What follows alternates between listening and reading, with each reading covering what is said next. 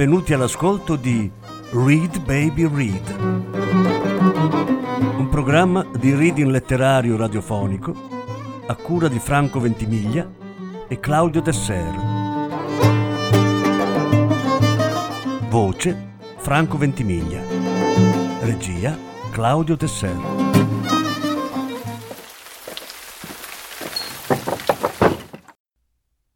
Albert Camus Lo straniero Tredicesima parte Ho rifiutato per la terza volta di ricevere il prete. Non ho niente da dirgli, non ho voglia di parlare e dovrò comunque vederlo presto.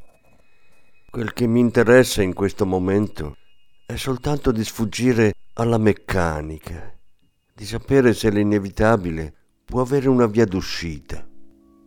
Mi hanno cambiato di cella e da questa, quando sono disteso, vedo il cielo e il cielo soltanto. Passo le mie giornate a guardare nel suo volto il degradare di colori che conduce il giorno alla notte.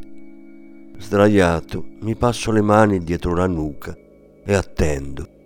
Non so quante volte mi sono chiesto se esistono esempi di condannati a morte che siano sfuggiti al meccanismo implacabile siano scomparsi prima dell'esecuzione, abbiano rotto i cordoni di agenti. E allora mi rimproveravo di non aver mai fatto abbastanza attenzione ai racconti di condanne a morte.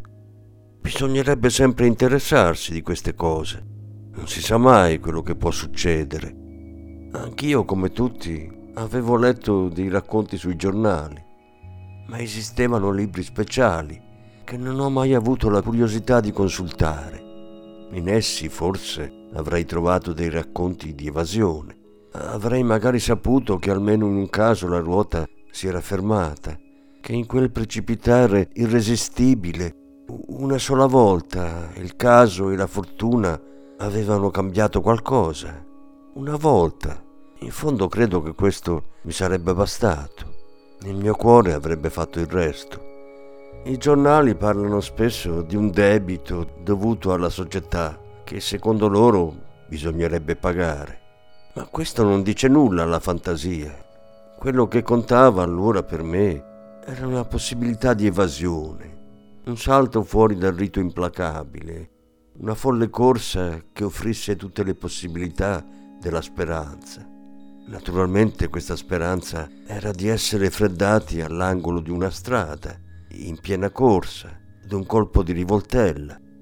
Ma tutto considerato, nulla mi autorizzava questo lusso, tutto me lo vietava. La meccanica mi riprendeva.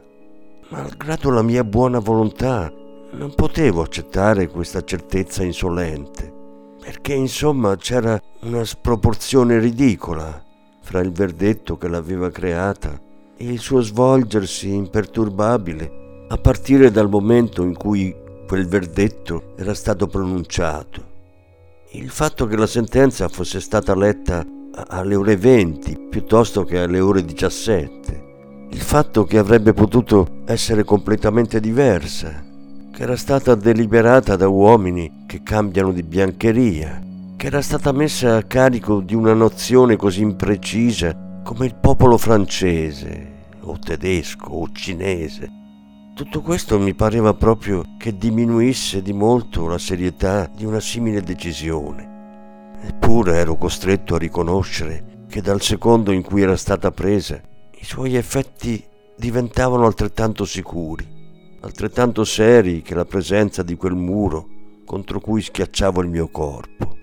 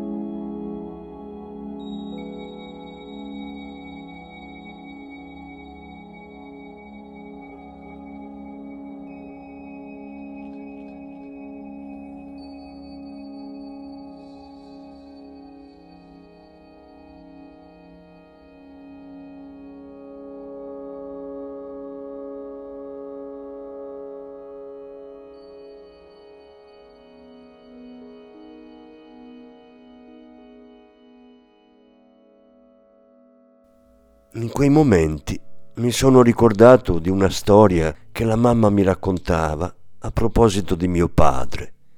Io non avevo mai conosciuto mio padre. L'unica cosa precisa che sapevo di quest'uomo è forse ciò che mi raccontava allora la mamma.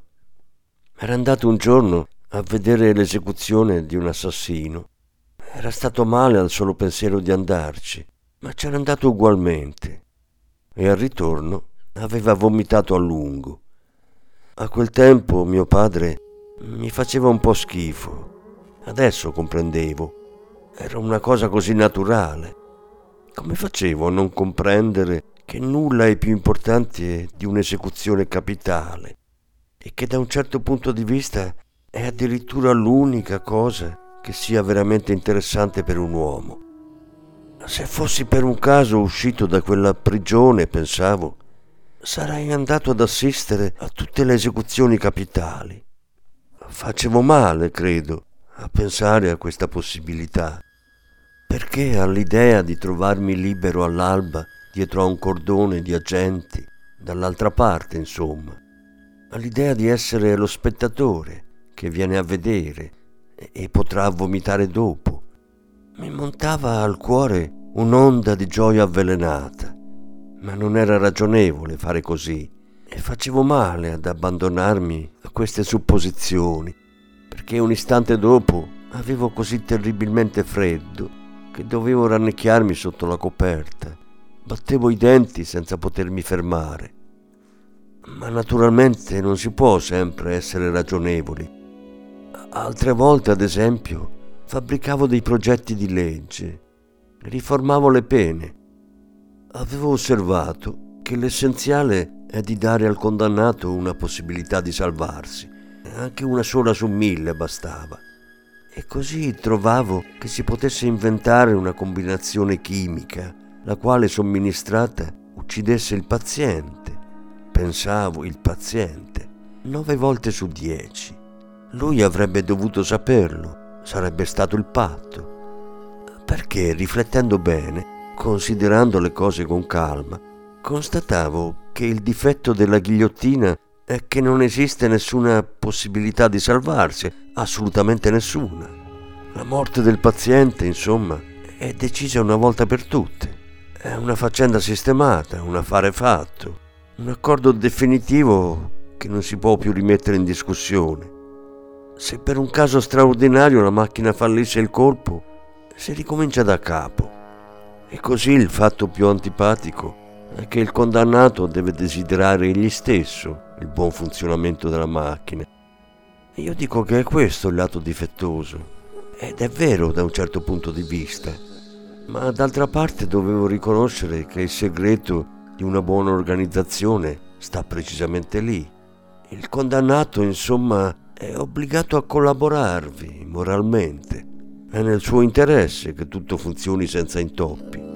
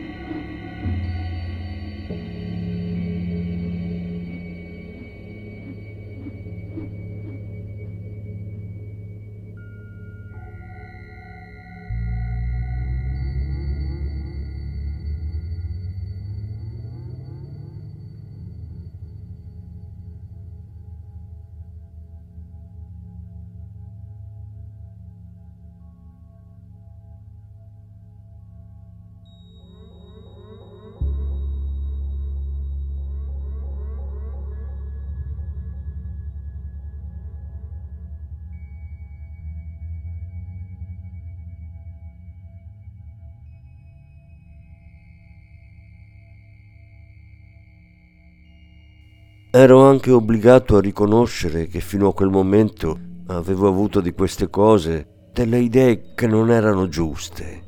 Ho creduto per molto tempo, non so per quale ragione, che per andare alla ghigliottina si dovesse salire su un catafalco, fare alcuni gradini. Probabilmente a causa della rivoluzione del 1789, cioè a causa di tutto ciò che mi hanno insegnato o fatto vedere su queste cose. Ma un mattino mi sono ricordato di una fotografia che avevano pubblicato i giornali in occasione di una condanna a morte di cui si era parlato molto. In realtà la macchina era posata direttamente per terra, nel modo più semplice possibile. Era molto più stretta di quanto credessi. È abbastanza strano che non mi sia venuto in mente prima. La macchina nella fotografia mi aveva colpito per il suo aspetto di strumento di precisione ben rifinito e luccicante. Ci si fanno sempre delle idee esagerate su ciò che non si conosce. Invece dovevo constatare che tutto è molto semplice. La macchina è allo stesso livello dell'uomo che vi si avvia. Egli vi giunge allo stesso modo che se andasse incontro a qualcuno. In un certo senso anche questo era antipatico. La salita verso il catafalco, quella ascesa verso il cielo, erano tutte cose cui poteva aggrapparsi la fantasia, mentre invece in realtà, ancora una volta, la meccanica sopprimeva tutto. Si era uccisi in maniera discreta, con un po' di vergogna e molta precisione. C'erano altre due cose a cui riflettevo sempre, l'alba e la domanda di grazia. Eppure cercavo di ragionare, Cercavo di non pensarci più. Mi stendevo, guardavo il cielo, facevo uno sforzo per interessarmene. Il cielo diventava verde ed era la sera. Facevo ancora uno sforzo per deviare il corso dei miei pensieri. Ascoltavo il mio cuore. Non riuscivo a immaginarmi che quel piccolo rumore che mi accompagnava da tanto tempo potesse mai cessare. Io non ho mai avuto molta immaginazione e tuttavia cercavo di immaginarmi un determinato secondo il cui battito di questo cuore non si sarebbe più prolungato nel mio cervello.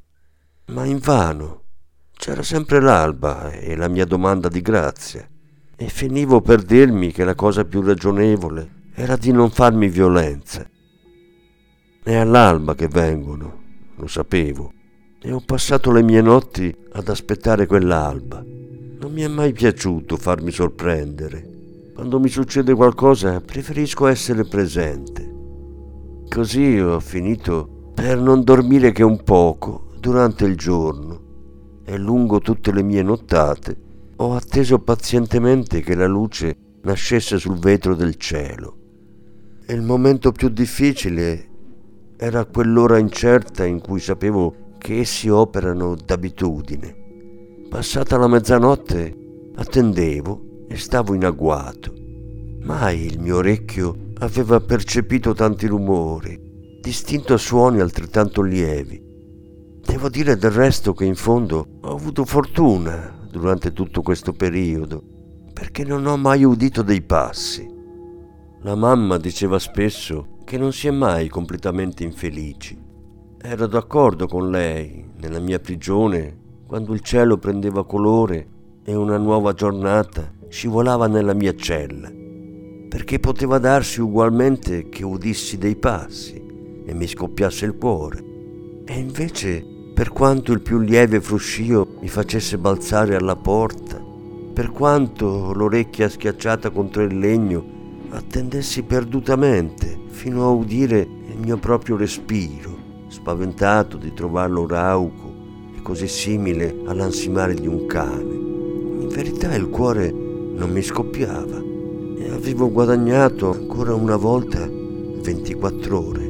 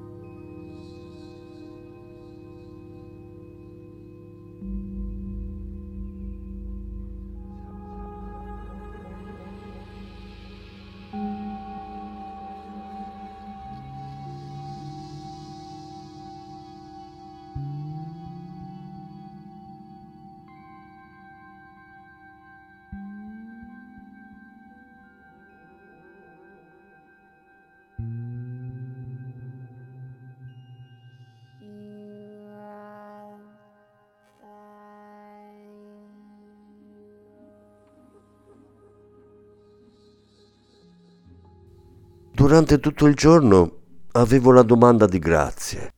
Credo di aver sfruttato il massimo possibile quest'idea. Calcolavo gli effetti e ottenevo dalle mie riflessioni il miglior rendimento. Partivo sempre dalla supposizione peggiore. La domanda era respinta. Ebbene, allora morirò, più presto che molti altri, evidentemente. Ma tutti sanno che la vita non vale la pena di essere vissuta.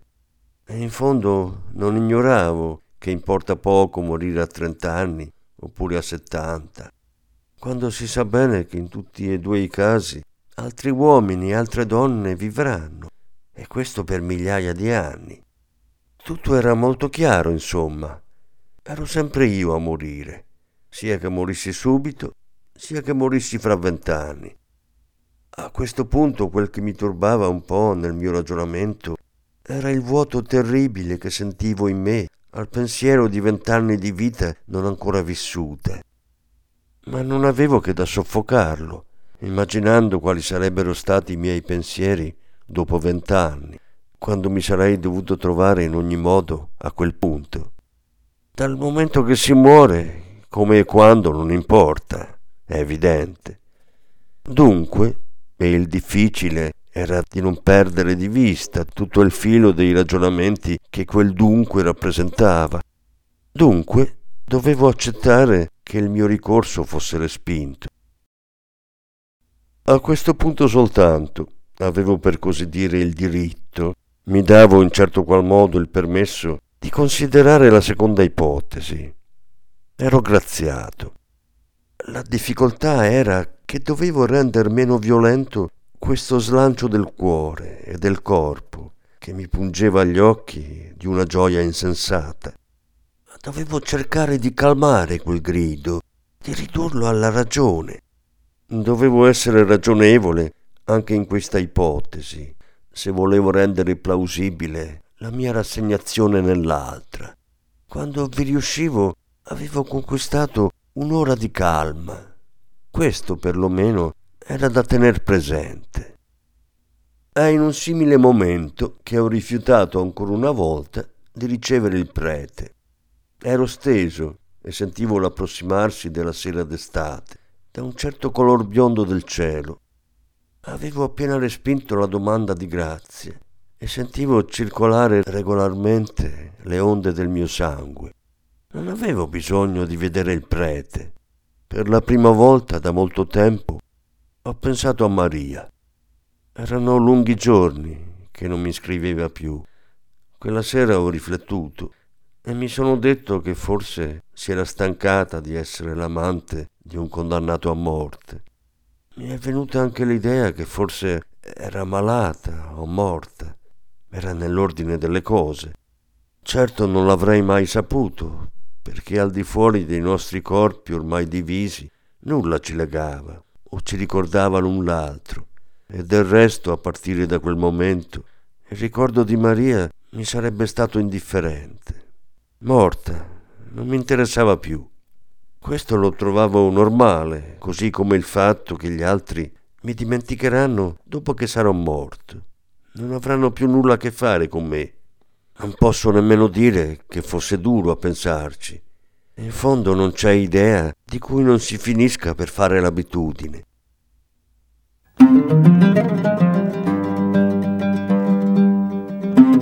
Avete ascoltato Read Baby Read un programma di reading letterario radiofonico a cura di Franco Ventimiglia e Claudio Tesser.